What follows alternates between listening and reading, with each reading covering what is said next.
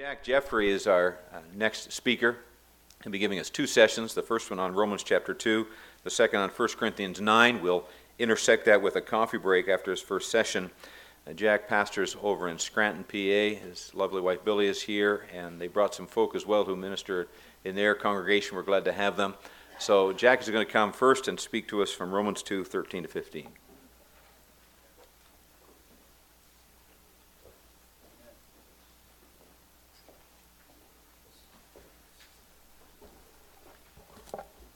I've met a few of you for the first time, and I'm left wondering how many of you here are at your first Bunyan? Wow.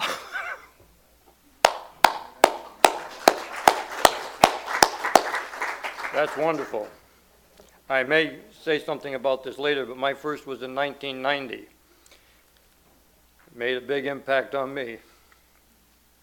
Uh, we do have folks here from Wayside Gospel Chapel that's actually in Greentown, Pennsylvania, although I live in Scranton. And the, um, the man who pastored there before me, Ron Faith, and his wife, they're here as well. They're pastoring, he's pastoring down in uh, Hagerstown, Maryland at this time. We're glad to have all of these folks here and to see so many uh, old friends of ours going back so many years uh, at uh, the Bunyan Conference. I want to uh, piggyback on a comment that was just made. Uh, don't be afraid with your questions. This is the Bunyan Conference. Uh, we're not afraid of the hard stuff, and uh, and don't feel like you're going to intimidate me. I've got a thick hide. Uh, anybody that ask the people that know me, they'll tell you that. Whether I was born with it or a period of time in Vietnam and Iraq or just some of the things I've been through, raising six kids or whatever, uh, please, uh, this is going to be a work in progress. You may sense that as I go along. Uh, you may not agree. And there's a lot of times at Bunyan where folks here, we don't agree, but we still love one another, and we're not afraid to express that disagreement, and that doesn't change anything between us. So there's areas where we need to be, like John was in that book, real sharp and real firm. There's a line to be drawn. Then there's areas like what I'm going to present from Romans chapter 2. At the end of the day, you, you may not agree. That's all right. But I hope I can provoke you to take another look at it and think twice about where you've been with it. I hope you hear something new, something fresh, I'm here to provoke you and stimulate you and challenge you. Some of you may be here for other reasons. If you're here for that reason, I hope I can fit that bill. Let's pray together.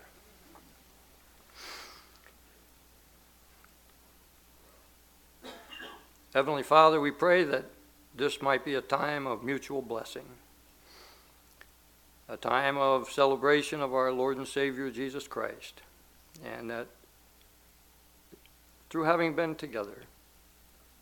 Our love for Him and for one another might grow, might blossom, might bear fruit, and that through having been here through all the, our times together, visiting and fellowshipping and worshiping, singing and praying and looking into your word, that when we depart this place and go back to our local assemblies, we might go with the glow of a mountaintop.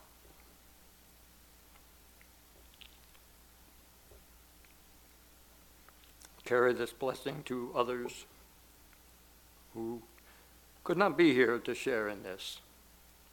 Thank you for the opportunity, Lord, and we covet your Spirit's ministry in Jesus' name.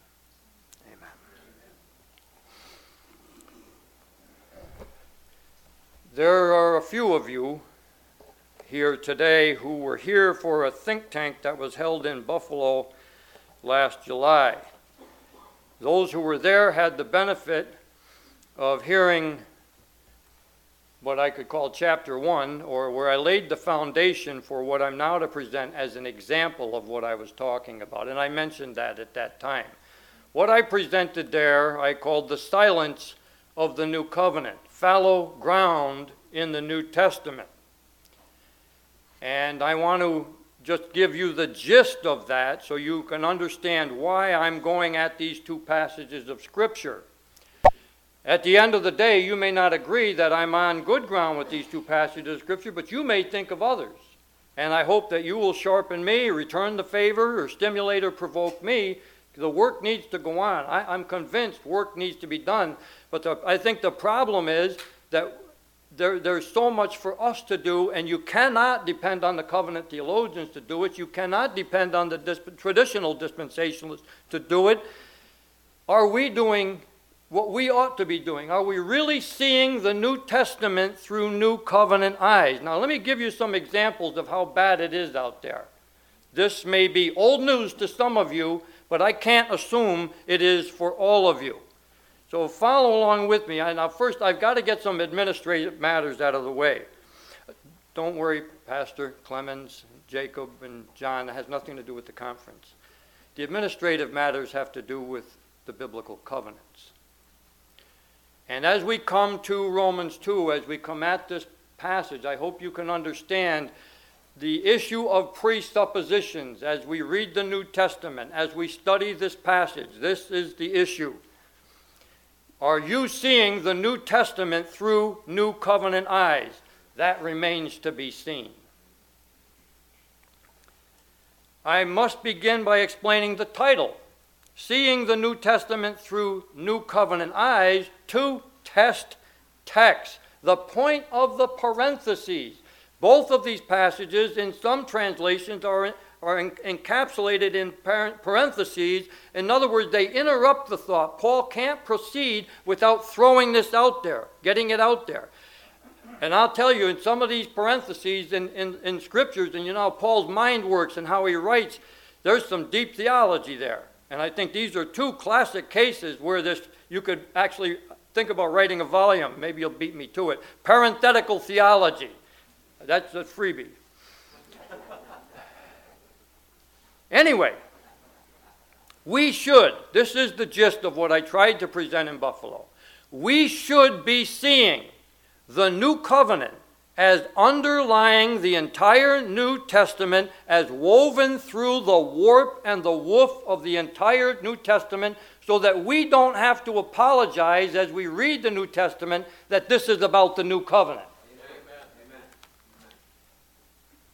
You're amening now. We'll see. We'll see. Right? Some of them know where I'm going with this. For some people, if you showed them where the New Testament quote, quoted a New Covenant prophecy from the Old Testament, they would not have a problem. Kind of inescapable.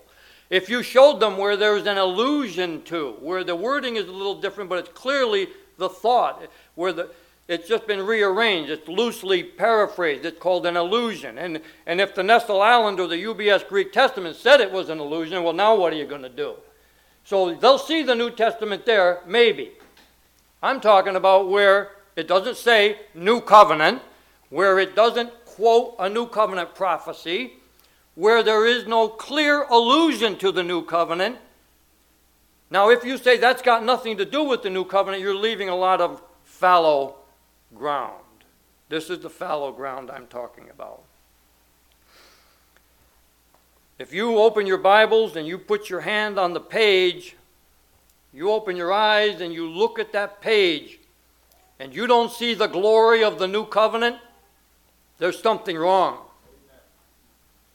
When you interpret those passages and it doesn't come to play, at least in your thinking, in your presuppositions, there's something wrong. It's on every page of the New Testament. And we are on weak ground indeed as we face the opposition to this out there if we don't have that as an operating presupposition. I'm not going to prove that to you today. I'm throwing that out there just so you understand where I'm coming from, and, and I'm throwing the challenge out. If that's not your presupposition, if you don't understand that, there's something wrong. I have no doubt about that. In this corner, we have the traditional dispensationalist. My favorite whipping boy, my former professor, is Dr. John Master. He's on record with the regional ETS meeting years ago, with the national ETS meeting, with the book he co authored with Wilbur Wallace, many times, many places, most recently at the Council on Dispensational Hermeneutics and in the classroom. And he recognizes that allusions to the new covenant may be found in other texts, but the term new covenant is found only in this text in the old covenant where Jeremiah 31 is quoted. And you think, well, we would agree with that, but what's your point? I'll get to that. What then is a suggested realization of the church to the new covenant? Then we start getting to the point. That the church does not fulfill the new covenant of Jeremiah 31, 31 to 34 ensures the certainty of God's promises for the church. I'm not talking about a stupid man here. Did you get that? That the church does not fulfill the new covenant of Jeremiah 31 to 34, 31, 31 to 34, ensures the certainty of God's promises for the church. Let me move on a little bit. He quotes a man. He quotes Jack Lundblom, uh, Lundbom in uh, the article on the New Covenant in the Anchor Bible Dictionary. Here's the quote it comes as somewhat of a surprise then to find so little said in the New Testament about a new covenant.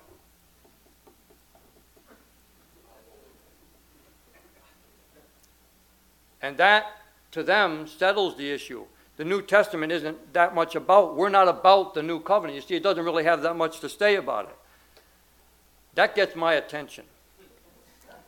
I used to think he was the worst example of an extreme view of the new covenant until last September I went to the Council on Dispensational Hermeneutics and listened to a paper by Dr. Roy Beacham from Central Seminary.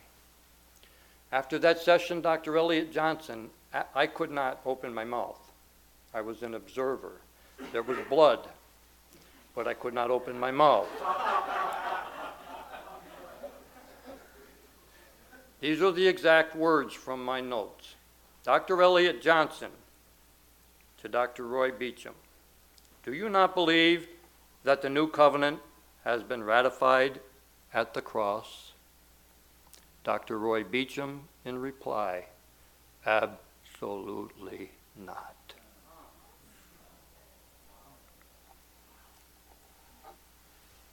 That's that corner.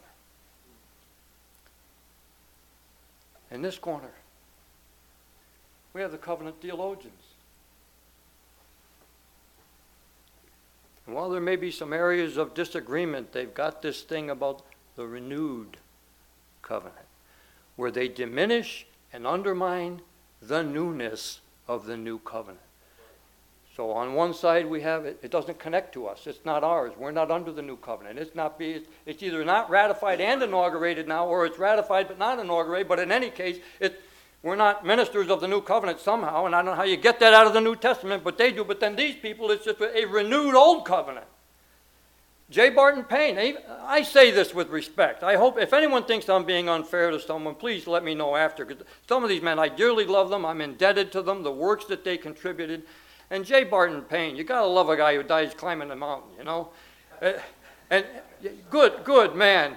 But J. Barton Payne, entitles his book The Theology of the Older Testament. That is intentional. It's older and newer. The contrast, the discontinuity, they resist like the plague. It's renewed. It's not new. They put the RE in front of it. It's got to be the RE. Renewed. Walter Kaiser doesn't fit these molds. It's interesting. Sometimes, if you have the opportunity, read what people say about Walter Kaiser. Read the reviews of his books. Read a review from a dispensational. You, well, well, not really a covenant theologian. And then when you read the covenant theologian, well, not really a dispensationalist. He's a hard guy to put, it, put in, but he is one who has argued and has taught many times for the new covenant as a renewed covenant. It's a renewal. Again, this is intentional. Uh, a recent example, Rod Decker's paper that was delivered at that Council on Dispensational Hermeneutics, he makes mention of that. For Kaiser knew when used with reference to the new covenant does not mean new unless in the sense of renewed. Let me say this, and I'm not saying this to be mean, but when an unsaved Israelite reads the Old Testament, there's a veil over their heart. There are people out there, when they read the New Testament, it would appear to me that there is a veil over their heart.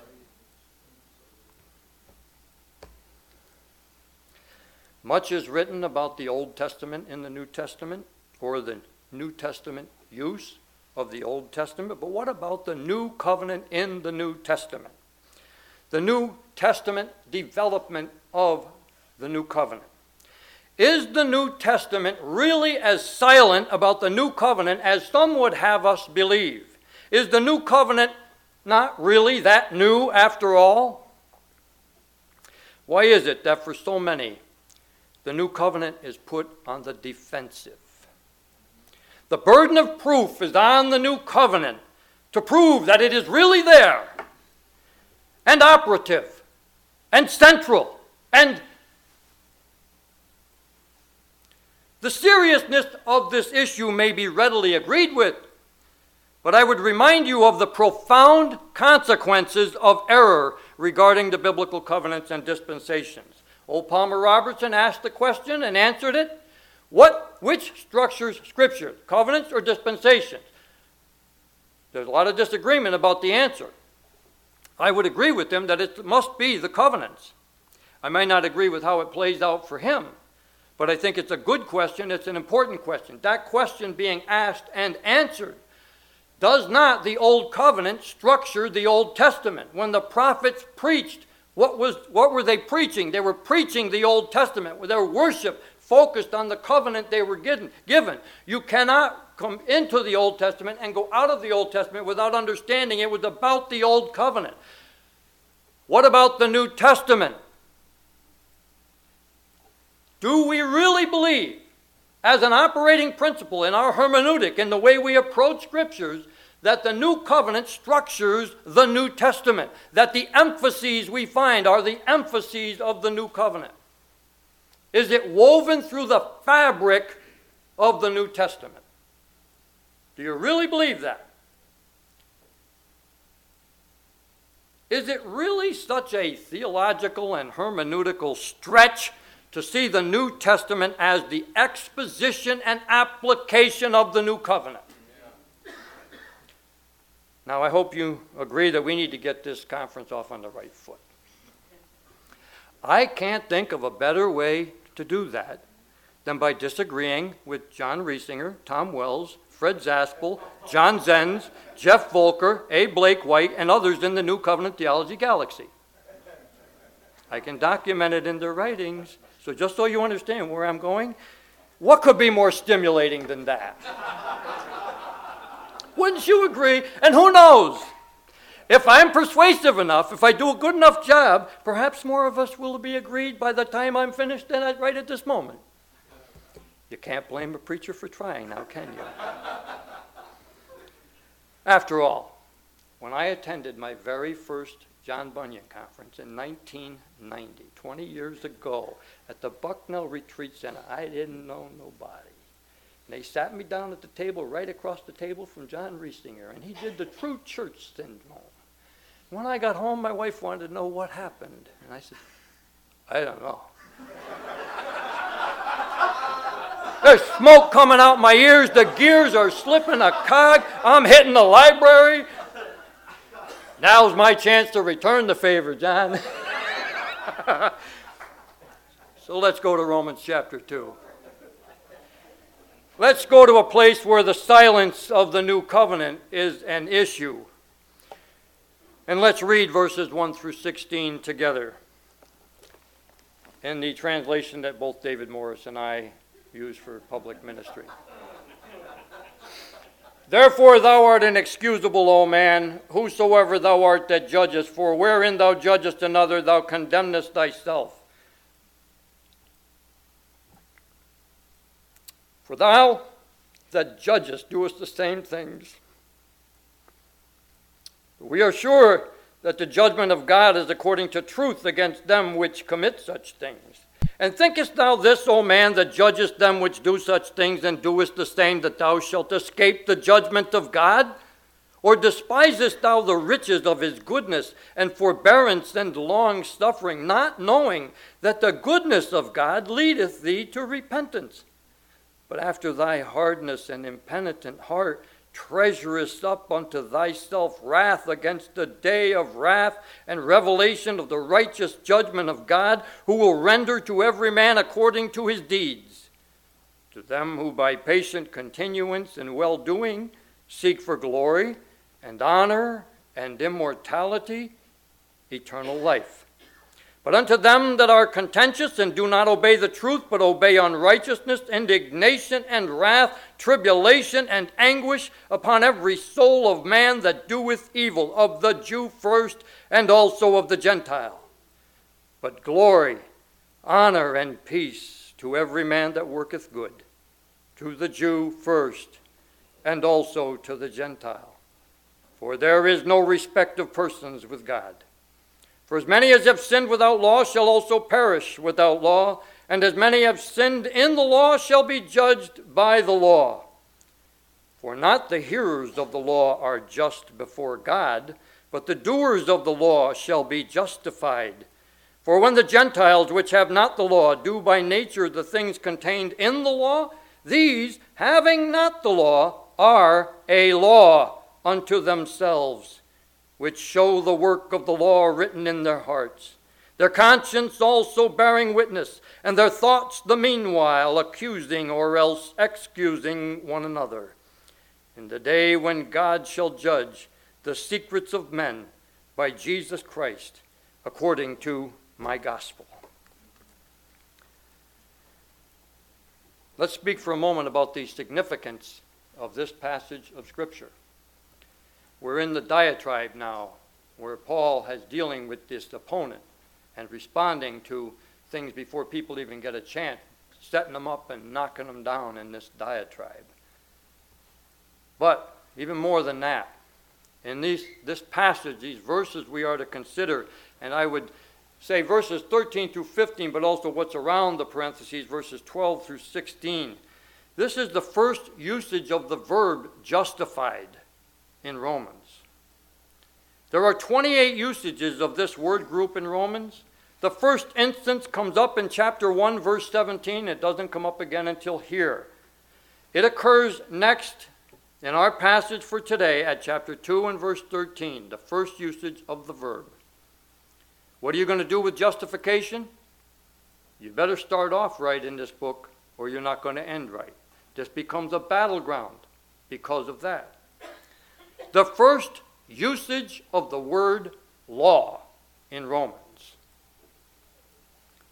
This word and its compounds are found 74, depending on your text, 75 times in Romans. There's one textual issue in chapter 9, verse 32. Of these, 19 are found in Romans chapter 2, 23 in Romans 7. If you ever graph out word usage, people have actually done this. There's these two spikes in Romans. Don't tell me there's not a connection between Romans 2 and Romans 7 and between Romans 2 and Romans 8. Do those studies. You see, Paul's going to expand on this. He's going to unpack this later on. He's just introducing. It seems a little vague here. By the time he gets done with Romans, it's not vague anymore. Justification and the law. He's off and running. Here, he drops the bombs. There's implications here for anthropology, soteriology, and eschatology.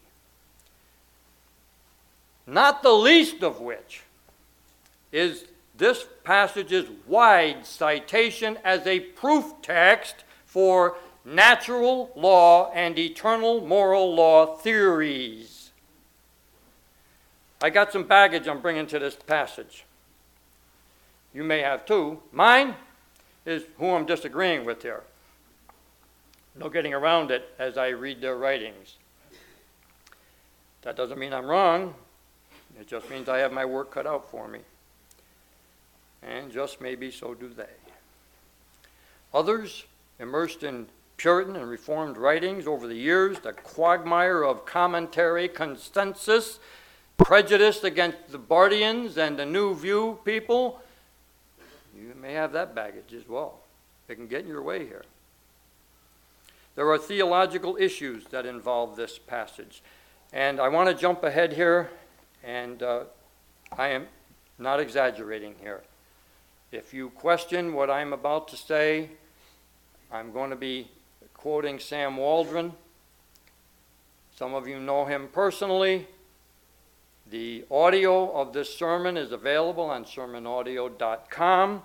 He preached it during a conference at Emmanuel Church, Salisbury, Wiltshire, England, October 7th of 2006. I listened to it again and again. The Law and New Covenant Theology, the title. Some of you may have listened to it. When I'm done, you may want to listen to it again. I'm being very serious here. He starts out by saying, You can't tell him about New Covenant theology. I was there at its birth. And he objects to seeing the New Covenant in this passage of Scripture. And he has two objections. Number one, it is not the law, but the work that is written on their heart. Common objection. Number two, it would posit a new covenant blessing apart from special revelation. Hmm. Now that seems thought provoking, doesn't it? Except if you keep listening to him.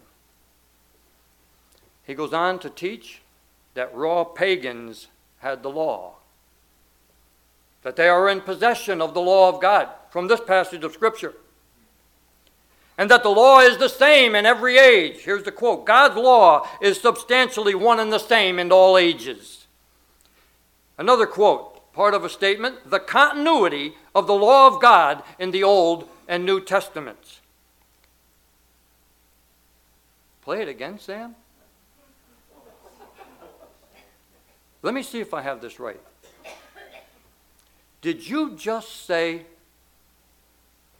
on second thought, don't play it again, Sam. I can't imagine that it will be any more persuasive when redigested the second time. Number one, they can't be recipients of the new covenant blessing because it would be apart from special revelation. But they can have the old covenant blessing apart from special revelation. Number two, it can't be the new covenant blessing because it's not the law, but the work that is mentioned as written on their heart. But they can have the old covenant blessing in spite of that. Old covenant law. Number three, they already have what God promised in the new covenant. That might not be a problem for some of you, but I am here to tell you it's a problem for me. Were you amused by that? I'd be careful about laughing too hard. Perhaps there was a nervous note to your laughter. Perhaps you bought into the same or similar objections to seeing the new covenant in this passage. I recommend that you listen to this message for yourself to determine if I'm being unfair to this representative of covenantal Reformed Baptist thought. But be careful. Examine your own assessment of this passage to see if you have not been taken in by this approach. Be sure that you have not taken this bait and been caught in the same trap. Oh, and uh, Sam, by the way, you want continuity? Here's some continuity for you. Yes, that's right. There's a place for continuity. We're going to hear about it from John Reisinger. I'm not here to steal his thunder. Nobody can do that. But I will say this to you theological issues, there's a place to bring them, to test them, take them to the cross. You want continuity? Let's go there. There's a place for continuity, and it is the cross of Jesus Christ. Good place to take all our theological issues.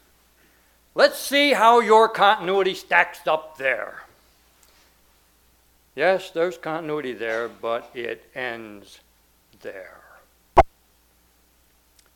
Two covenants were nailed to the cross,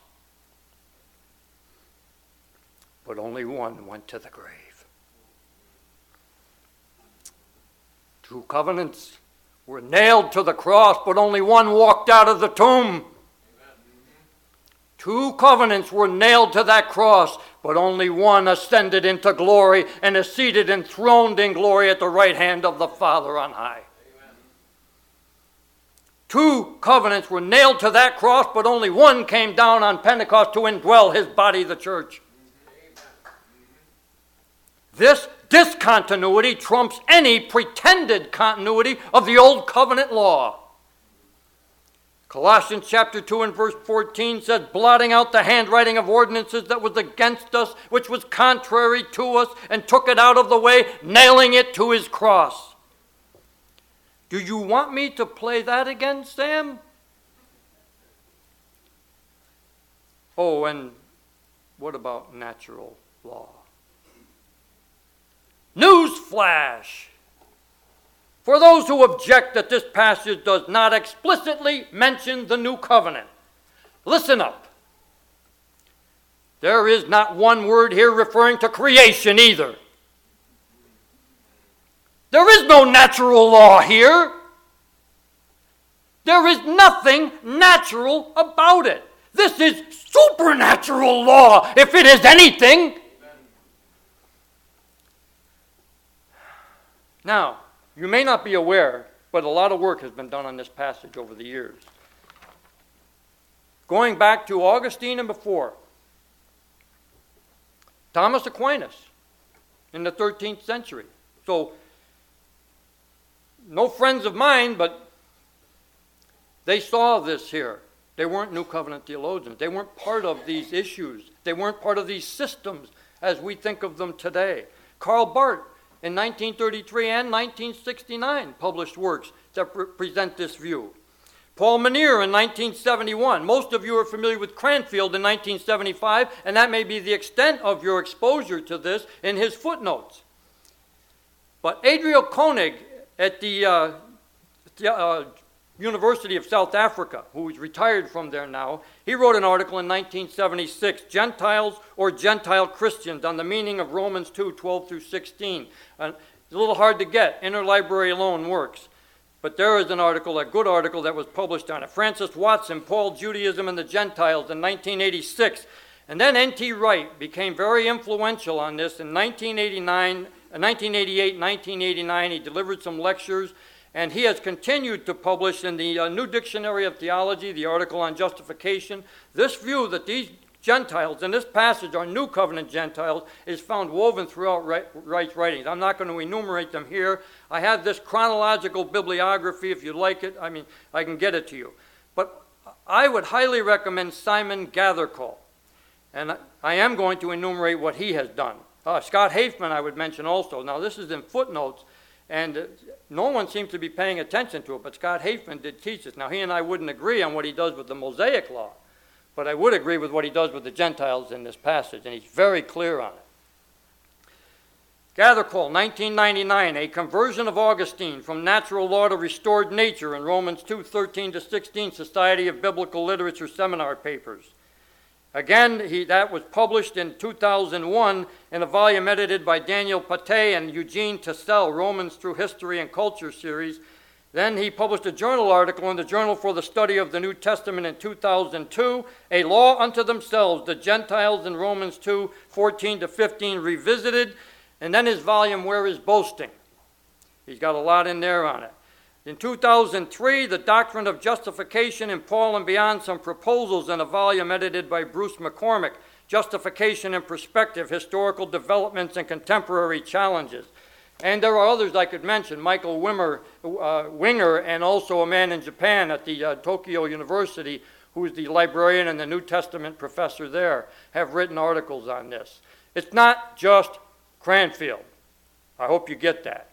And if you haven't studied this out and you haven't interacted with, especially I would say Gathercole, because he, He's brought together a lot of these sources and has probably the best presentation of the issues on both sides. Now, I am also indebted to Doug Moo and Tom Schreiner and their commentaries. I think they've done a very good job of presenting both sides of it and citing the sources, and I appreciate that. It's useful. And so, if you don't do anything else, you might want to go and see how they present it, because I think it's fair. I'd say, especially Tom Schreiner. However, can it be that some are not seeing the forest for the trees? Let's take a look at the trees in the passage, but then we must see the forest. The trees. In verse 13 and 14, for not the hearers of the law are just before God, but the doers of the law shall be justified. For when the Gentiles, which have not the law, do by nature the things contained in the law, and I would re- refer to this as the fact of the obedience of these Gentiles. And I would insist there is no partial obedience here. There is no sometimes or in a few cases. When you want to put words like that in there and modify it that way, uh, how would you like it when somebody does that with redemption and throws in words like hypothetical and potential? Don't do it here. There's no partial obedience here. That may create other problems, but we need to deal with them.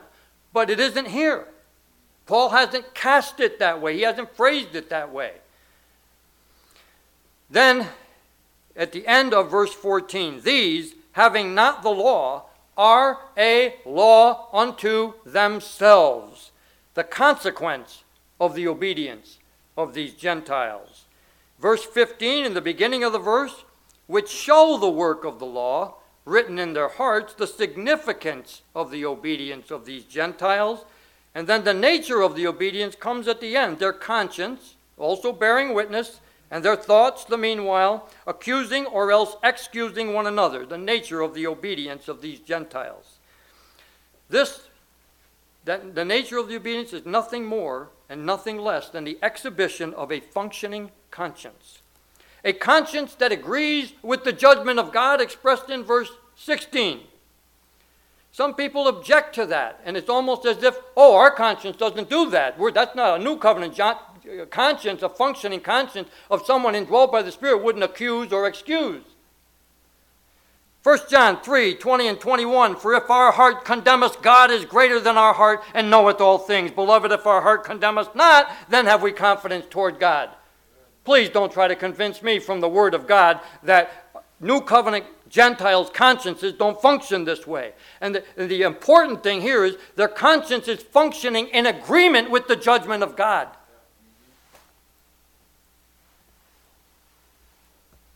They don't have the law, number one. They don't have the law, but they do have the law. This assumption of an eternal moral law, universally inscribed internally since creation and fall, would also be true of the unregenerate, self righteous Jew as well. It's not just the Gentile that this is about. The unregenerate Jew has the same thing if they're right, but he also has the Mosaic Code. Possession of the law is not the issue at stake for Paul, only for the self righteous Jews. He doesn't diminish the significance of the Sinai event, the giving of the most significant body of special revelation up to that point in salvation history. He doesn't diminish the significance of it by flatlining it with a supposed eternal moral law taught nowhere else in Scripture. Obedience to the law, submission to it is the issue regarding these Gentiles, not disobedience and rebellion. There is not one iota of argumentation on Paul's part here for the disobedience of these Gentiles or for their rebellion against its application to them. Number two, either they have the eternal moral law written on their hearts via creation and fall, or they don't only work, not law.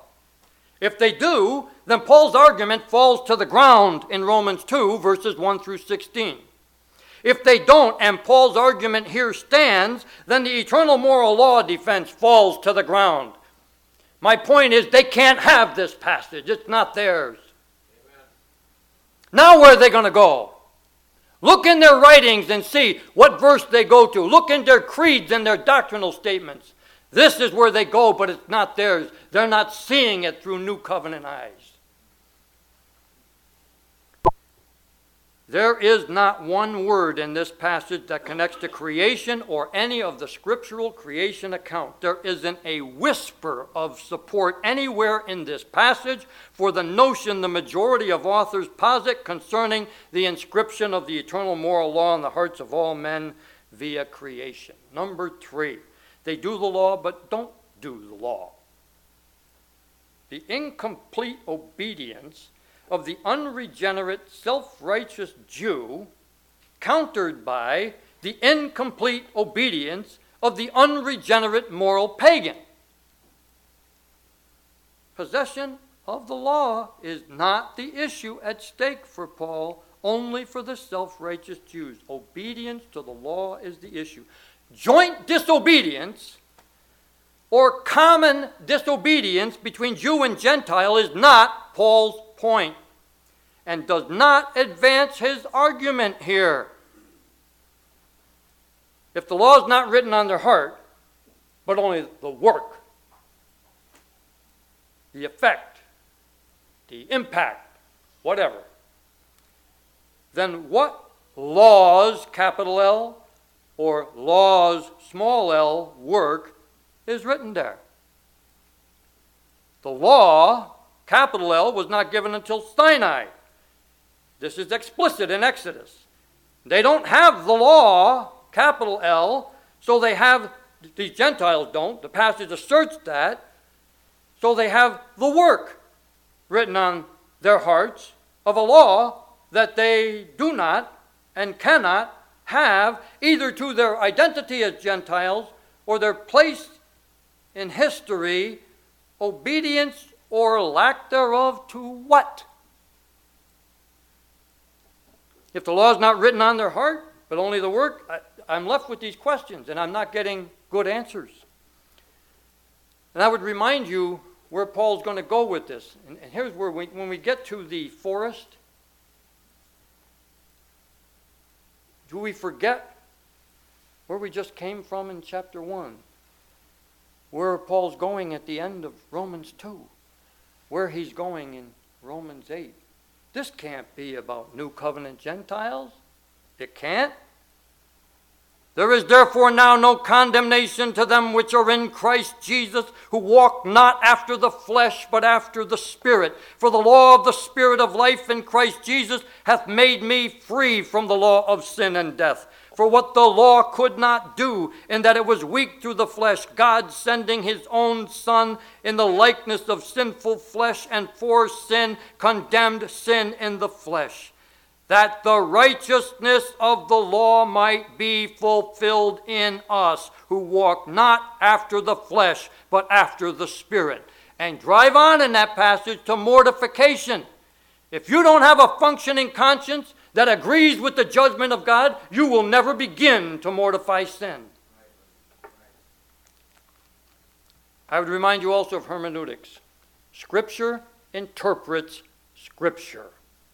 Scripture is its own interpreter.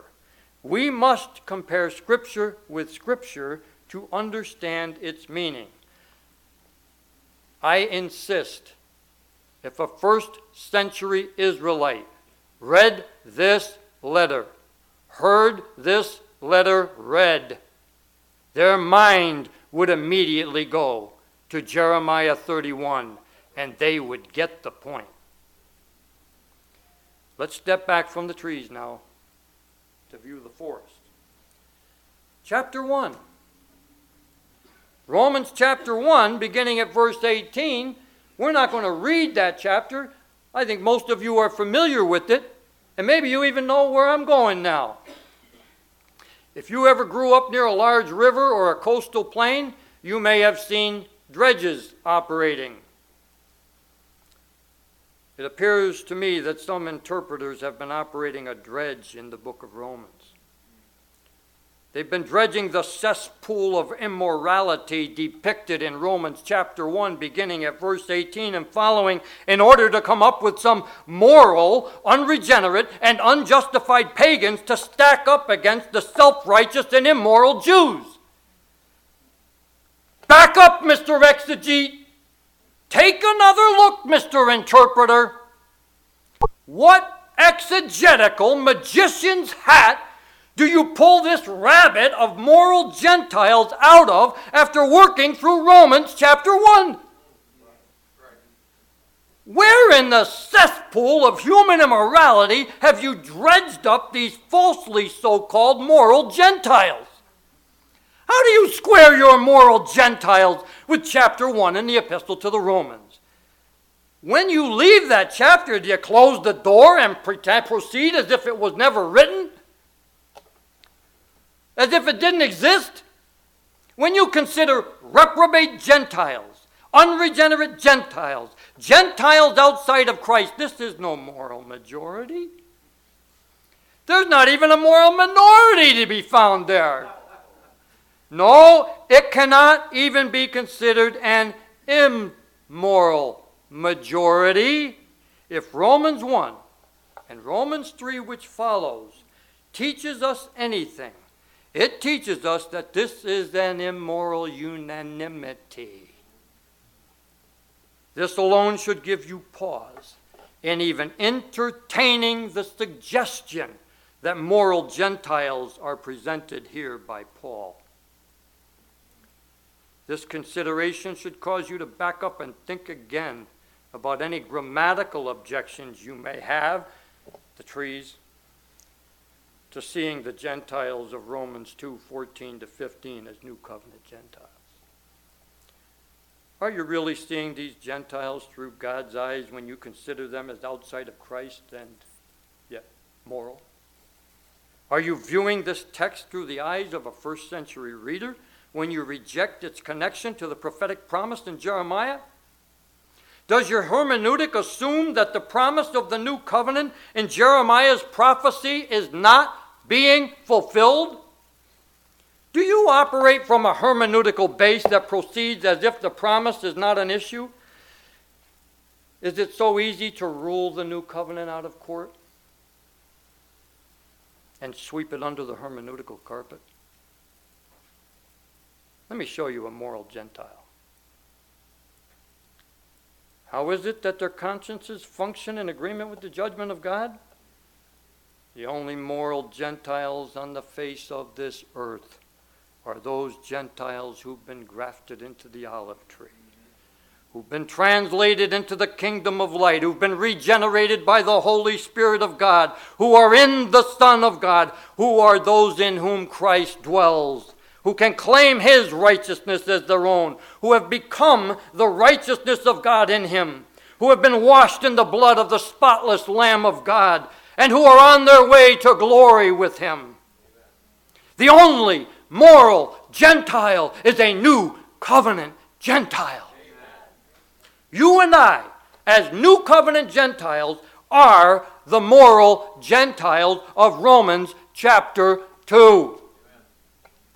At the end of the day, my goal is not to get you to agree with me or to get you to buy into my view. My goal is to get you to see yourself in Romans 2 as the moral Gentile Paul's talking about there. It matters what you think about yourself in the mirror of God's Word. The apostles holding something up to the opponent in the diatribe here. People like you and me. What does that do? What does that do for this self righteous Jew clinging to the two tablets of the law? To the fact of their election and their special blessing and receiving this body of revelation and their heritage? Well, we may disagree, and I'm not here to disprove natural law. If you are familiar with the literature, there's no way that's going to happen. I am here to take this text away from them. I'm not here to deal with all the issues involved with the proofs for eternal moral law inscribed in the heart of creation. I am here to say this passage doesn't go there. Today, in our audience, we're delighted to have with us a class of third and fourth year students from Penn State Milton S. Hershey Medical Center who are here to fulfill part of their requirements of an elective course, Surge 797, Surgical Special Topics. They're here with us at Evangelical Theological Hospital to observe theological heart surgery in action. The surgery we will be performing today is of an exploratory nature. There is a question concerning what is in our patient's heart. The patient's name is Adam. There is a suspicion that there is law there. We will be operating with a very sharp scalpel on Adam, the scalpel of the Word of God, which is sharper than any two edged sword. As we probe into the heart of Adam, we are unable to find any law there. But something is there. When we probe further with our scalpel, we discover that what is there in the heart of Adam is the image of God. Do not lower the image of God to law. Law is the shadow, the schoolmaster, not the thing itself. I repeat, do not, do not lower the image of God to law, nor elevate law to the image of God. Romans chapter 2, the other side of the forest. Consistency must be maintained in our understanding between what Paul is doing concerning the law in the first half of Romans chapter 2 and circumcision in the second half. And I am amazed. The literature I have immersed myself in for many years, how many people cannot get it that Paul's doing the same thing with the law in the first half of the chapter as he's doing with circumcision in the second half? The, the self righteous, unregenerate Israelite of the first century comes to the table with his law and his circumcision, and Paul strips him of both of them. No, you're not. No, you don't. These people do. Your promised blessings of your new covenant are being fulfilled in them. Do you know what that would do to a Jew? How they despised the Gentiles. They wouldn't darken the doorway of their house. Think of Peter with Cornelius. That's what he was confronted with there. A new covenant Gentile. I would never eat an unclean thing. I would never eat with the Gentile. I wouldn't let them touch me. They're unclean. You're a new covenant. What Jeremiah prophesied, I did it to them. It's theirs. Your circumcision is no circumcision. I have circumcised them. This is what Paul, this is an evangelistic apologetic. If you don't see it there, you don't know the heartbeat of the Apostle Paul. The two halves of this chapter stand and fall together. They are two sides of the same coin. If you haven't handled that chapter that way, you need to go back to the drawing board. The Jew is pictured here almost like a balloon, and Paul's there with these two pins. And when he's done, they've got no balloon left. He's popped them both. This is part of the true Romans road. For I speak to you Gentiles, even as much as I am the apostle of the Gentiles, I magnify mine office, if by any means I may provoke to emulation them which are my flesh and might save some of them. If you don't think that's what Paul's doing here, you don't understand him. Does he have to say it there in Romans 2 for us to get it? For some people, apparently, he does. He says it later. Chapter 10, that was chapter 11, verses 13 to 14. Chapter 10, verse 19. But I say, did not Israel know? First Moses saith, I will provoke you to jealousy. By them that are no people and by a foolish nation I will anger you. He is doing precisely that in Romans chapter 2. He is provoking them to jealousy by elevating these new covenant Gentiles, putting them on display. Your covenant? What about the new covenant? You're clinging to the old covenant? These people have your prophesied and promised blessings. Paul is confronting self righteous Israelites who base their security on their possession of the external Mosaic law code with new covenant Gentiles, inheritors of these blessings. This understanding of what is going on in this passage is the only one that does justice, not only to the trees of the passage itself, but also to the forest of the rest of Romans. If rightly understood, Romans 2 should be eh, seen as an evangelistic tool. If Romans 1 18 to 32 may be seen as comparable to Paul's sermon on Mars Hill in Athens to pagan Gentiles in Acts 17, then Romans 2 should be seen as comparable to Paul's defense to the Jews in Jerusalem on his arrest in Acts 21, verse 37 to chapter 22, verse 21, or to Agrippa in Acts 16. Those who we meet who find assurance, man on the street, knocking on doors, people you know, those we me, who find their assurance in their mental assent to the Apostles' Creed and to their being sprinkled as an infant should be confronted with Romans 2.